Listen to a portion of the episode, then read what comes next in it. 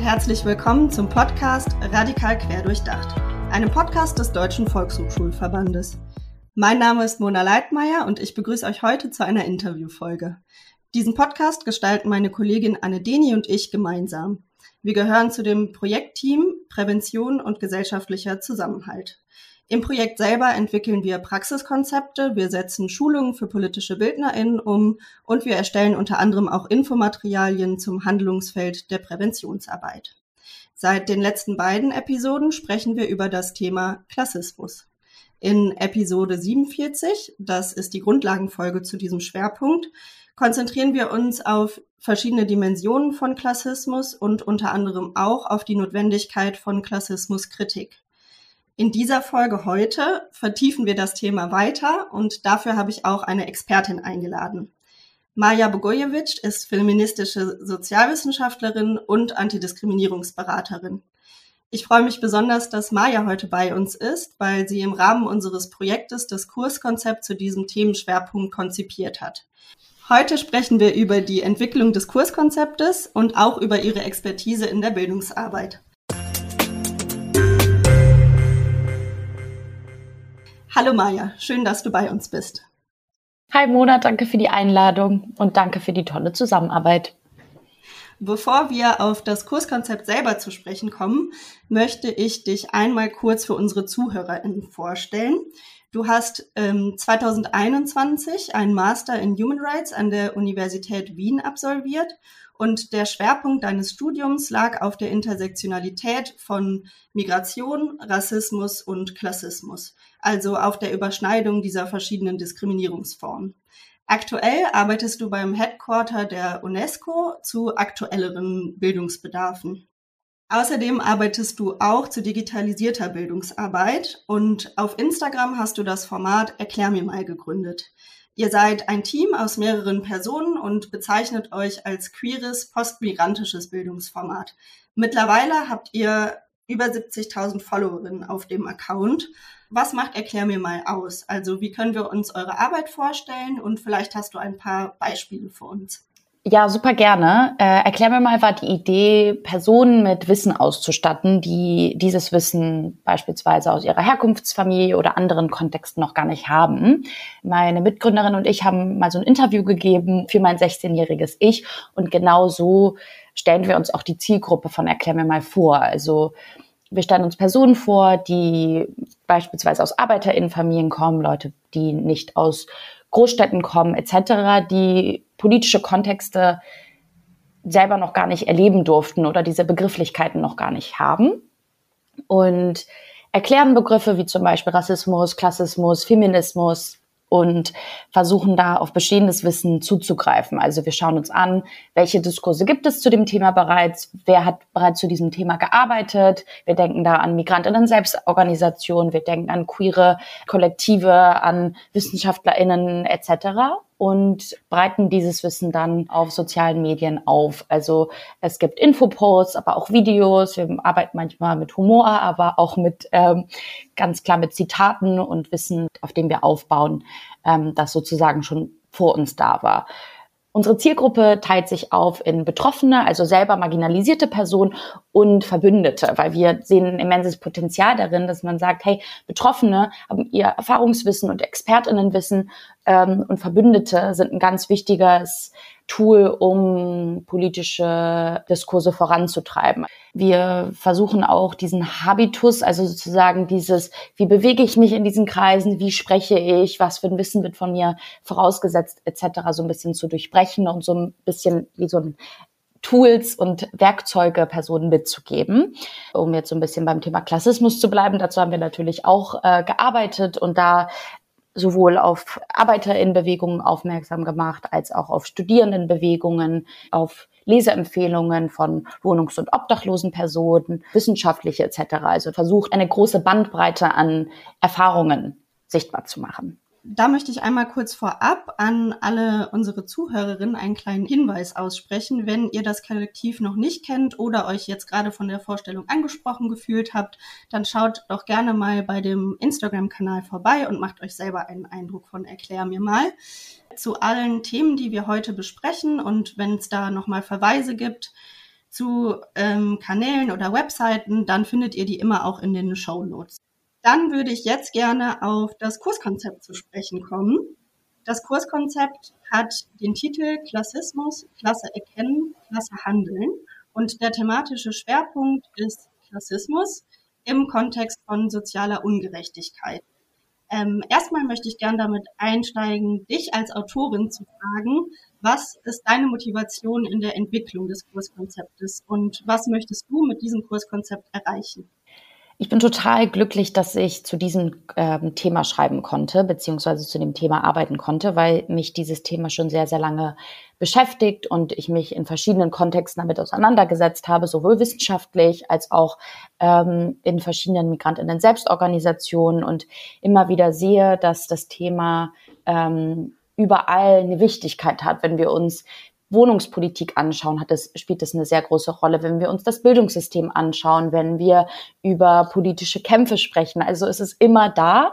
Und gleichzeitig wünsche ich mir, dass Personen ein fundiertes Wissen zum Thema Klassismus haben. Also so ein bisschen verstehen, hey, ist es nicht nur eine Diskriminierungsform oder ist es nicht nur etwas, was eine Rolle spielt im Kontext von Bildung, sondern das ganze Leben von Personen maßgeblich beeinflussen kann.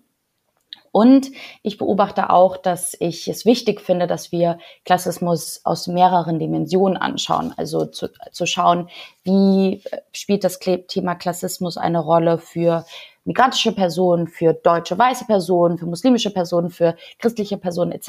Wie kann man das Thema aus einer feministischen Perspektive betrachten ähm, und da auch Personen in den Fokus setzen, die beim Thema Klassismus sonst ähm, eher an den Rand gedrängt werden.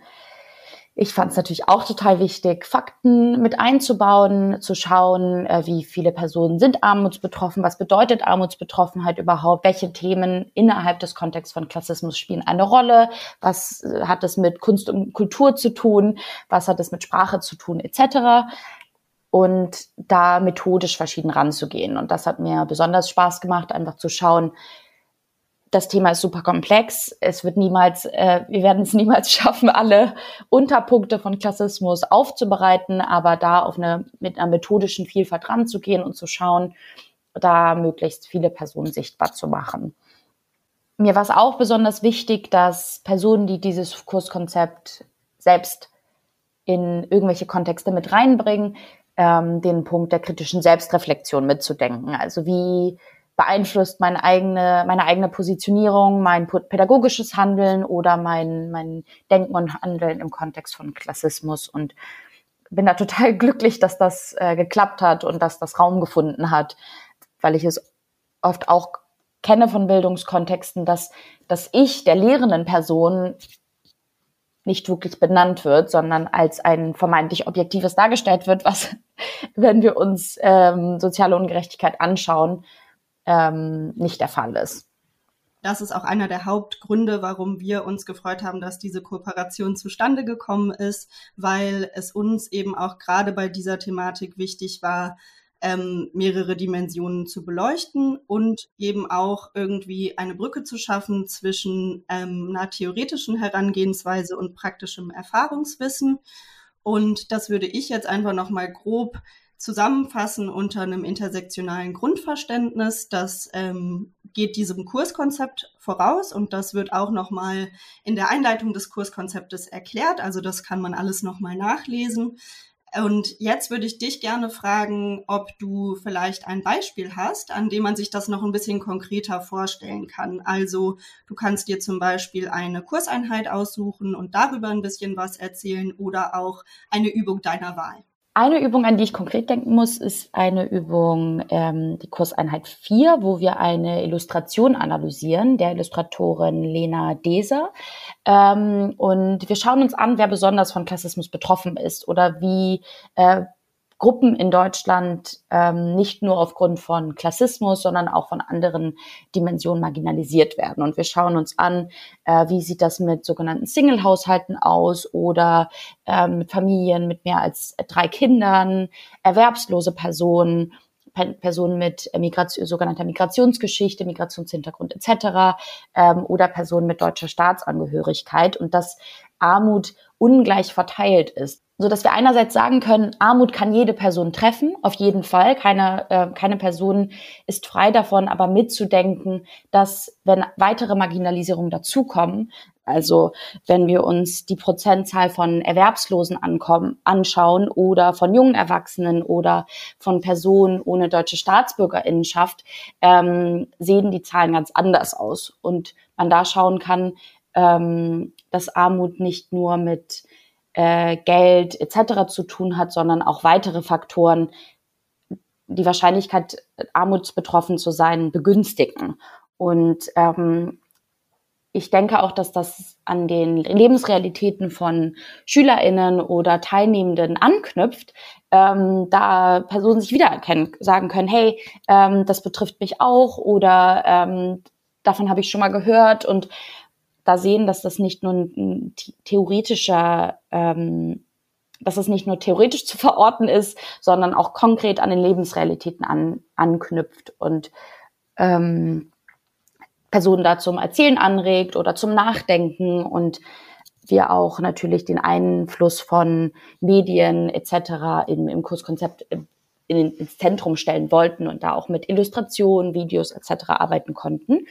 Ähm, und da zum Beispiel uns auch ganz konkret auf einen Instagram-Post beziehen äh, von 2020, da ähm, wir wissen, dass Jugendliche, junge Erwachsene und lernende Personen natürlich gerne auch digitale Tools ähm, in den ähm, Lernalltag mit eingebaut bekommen, aber auch zu sehen, hey, das findet auch auf sozialen Medien statt und ist nicht nur ein Thema, was wir in Lernorten äh, einbringen wollen. Und wenn wir uns nun das Kurskonzept angucken, dann ist das ja in erster Linie ähm, für pädagogische Fachkräfte geschrieben und ähm, damit sprechen wir in unserem Projekt hauptsächlich VHS-Kursleitende und eben auch Respect-Coaches an. Und ähm, die Umsetzungskontexte können dann eben in Schulen sein, aber auch in außerschulischen Bildungsangeboten, Workshops und so weiter. Und auch wenn du jetzt schon ein paar Sachen erwähnt hast, denke ich, freuen sich unsere ZuhörerInnen bestimmt auch über Tipps für ihre pädagogische Praxis. Deswegen würde ich gerne die Folge anschließen, ob du für den Einsatz von dem Kurskonzept für pädagogische Fachkräfte vielleicht nochmal ein, zwei Tipps hast, die du ihnen mit auf den Weg geben kannst. Sehr, sehr gerne. Ich möchte mitgeben, dass ich alle Personen, die das Kurskonzept selber geben möchten, einladen möchte, die Übungen selber zu machen. Also beispielsweise das Arbeitsblatt zu Armut in Deutschland selbst beantworten und zu schauen, wo besteht bei mir bereits Wissen und wo bestehen Lehrstellen. Ich freue mich auch total zu wissen, dass Personen das lesen werden und da sowohl die theoretische Basis lesen können und mehr lernen können über das Thema, aber auch praktisch an das Ganze herangehen Darüber hinaus äh, lade ich Personen ein, die ganzen sehr akribisch äh, durchdachten Verweise mitzudenken und zu lesen und Querverweise, ähm, die geboten werden, äh, wahrzunehmen. Also sei es Angebote von, von GLAD und äh, der ähm, von, von iPad, also der Kompetenzstelle intersektionale Pädagogik, ähm, die zum Beispiel Broschüren zum Thema Intersektionalität und Pädagogik erarbeitet haben, aber auch Podcasts, Videos etc. Und ähm, da auch anzuerkennen, dass es anderes Wissen gibt und Wissen bereits seit, seit Jahrzehnten zu diesem Thema gearbeitet wird. Und natürlich will ich Personen mitgeben, dass auch Lernen Spaß machen soll. Also dass ähm, da auch Übungen, da können wir gerne gleich nochmal drüber sprechen, Übungen, die zum eigenen Handeln anregen und Personen sichtbar zu machen und die Stimme zu erheben, total selbstermächtigend sein können und Personen einfach das Gefühl und Lernenden das Gefühl vermittelt werden soll, dass sie ähm, aktiv werden können, weil sehr oft erleben wir auch, dass Schule Personen einschränkt in dem Sinne, dass sie ähm, alles nach einem bestimmten Lehr Lehrplan läuft und dass alles darauf hinausläuft, eine Arbeit zu schreiben. Und das ist dieses Kurskonzept gar nicht, sondern es lädt Personen ein, darüber nachzudenken, wie was habe ich für Ideen, wie, würde ich gerne aktiv werden? Und was sind Themen, die mich bewegen? Und wo ist, ähm, wo kann ich meine Energie einsetzen, um gegen Ungerechtigkeit äh, laut zu werden. Und äh, ich kenne das selber aus meiner eigenen Schulzeit, dass es nicht ermutigt wurde, ähm, Eigeninitiative zu ergreifen, sondern es sehr oft in so einer, in so einer Box gehalten wurde, dass das Ergebnis einer Lehrstunde maximal ein Plakat sein kann ähm, und das auch nur zu dem Thema, was vorgegeben wurde. Und wir laden ja ein, dass man Rassismus nochmal weiterdenkt und schaut, wie kann ich dazu beitragen, dass dieses Thema entweder diskutiert wird, mehr ähm, Verständnis zu dem Thema herrscht oder auch ähm, was für Kampagnenideen ähm, existieren. Und hier ist auch eine ganz, ein ganz zentraler Punkt, der Punkt der kritischen Selbstreflexion. Da beziehen wir uns auf Donna Haraway, dass jedes Wissen, was sowohl Lehrende als auch SchülerInnen mitbringen, ihre eigene Perspektive widerspiegelt. Und erst die Auseinandersetzung mit Formen der Diskriminierung, Unterdrückung, Marginalisierung gewährleisten können, dass wir andere Perspektiven mitdenken. Und da möchten wir auch ganz klar machen, dass dieses Erfahrungswissen so wertvoll ist, Vielleicht ist das eine ganz gute Überleitung. Ich würde nämlich gerne auch noch mal auf die Volkshochschulen und die Erwachsenenbildung zu sprechen kommen. Ein wichtiger Punkt ist ja zum Beispiel auch, dass das Kurskonzept natürlich für ähm, Erwachsene geschrieben ist, aber die Übungen selber ja mit Jugendlichen und jungen Erwachsenen umgesetzt werden. Möchtest du da vielleicht einmal noch kurz nennen, welche Punkte dir da auch wichtig gewesen sind beim Erstellen der Arbeitsblätter zum Beispiel? Was ich besonders kompliziert finde am Thema Klassismus ist, dass es A, sehr oft die Betroffenen ähm, überhaupt nicht abholt, sprachlich da, wo sie sind. Also hätte mir jemand äh, vor vielen Jahren den Begriff Klassismus genannt, hätte ich gar nicht die Verbindung herstellen können, dass das etwas ist, was für mich relevant ist oder was für mich meinen äh, alltäglichen Schulkontext und Bildungskontext maßgeblich beeinflusst. Ähm, und ich hätte mir damals total ge gewünscht, dass es eine Einheit dazu gibt, dass ich darüber sprechen kann, wie unterschiedlich es ähm, bei Personen zu Hause aussieht, in Anführungsstrichen, also über was gesprochen wird, was unternommen wird, wird in der Freizeit ins Theater gegangen oder geht man ähm, auf einen Flohmarkt etc. und dass diese unterschiedlichen Erfahrungen sichtbar gemacht werden und dass anerkannt wird, dass es gar nicht die gleichen Realitäten gibt. Also das hätte mir immens dabei geholfen, diese Einordnung viel früher zu machen und mir fand das erst im Studium statt.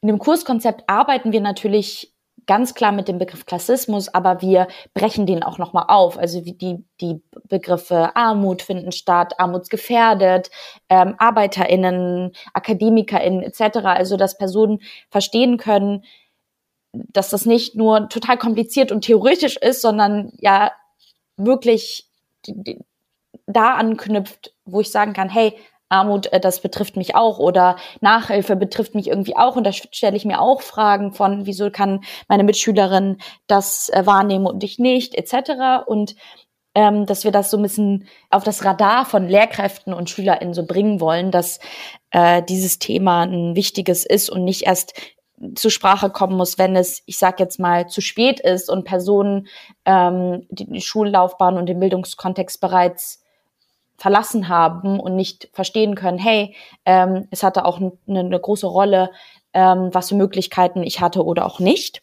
Ähm, und gleichzeitig sehen, ist das Kurskonzept nicht defizitorientiert. Also wir schauen uns gar nicht nur an und sagen, hey, ähm, da liegen die ganzen Defizite von äh, ArbeiterInnenkindern, sondern wenn wir sagen, hey, da ist ein super großes Potenzial und eine Perspektivenvielfalt, die man reinbringen kann, die wichtig ist für einen Schulkontext und für einen, für einen Klassenraum und einen Lernraum, genauso, oder es genauso der Raum gegeben werden soll, äh, über die Erfahrung einer Reinigungskraft zu sprechen, wie es ist, über die Erfahrungen eines, eines Professors zu sprechen. Und dieser, dieses Aufbrechen eines Werts ähm, ganz zentral ist. Das Interview neigt sich dem Ende. Deswegen möchte ich dir gerne zum Abschluss einfach nur noch mal die offene Frage stellen, ob du noch weitere Punkte hast, die du gerne erwähnen möchtest, entweder zum Kurskonzept oder auch zur allgemeinen Thematik.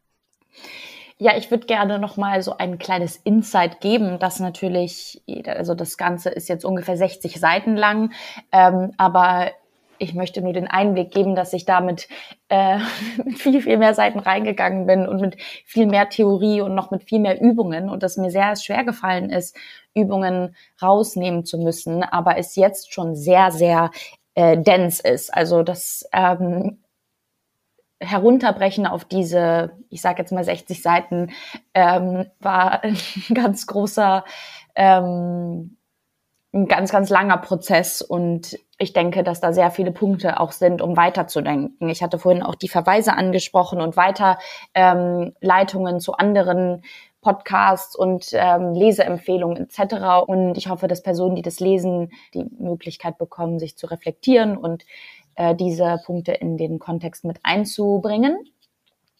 Und diese Übungen nicht nur für SchülerInnen relevant sind, sondern auch für alle Personen. Also das Diskutieren über Aussagen, ähm, wie zum Beispiel in Deutschland habe, haben alle Menschen die gleichen Chancen und Möglichkeiten, egal ob arm oder reich, ist natürlich nicht nur eine Frage, die sich ähm, SchülerInnen stellen sollten, sondern auch ähm, Personen, die seit 40 Jahren nicht mehr im, in der Schule waren. Und da zu sehen, dass diese Relevanz eigentlich nie aufhört von diesen Diskussionen.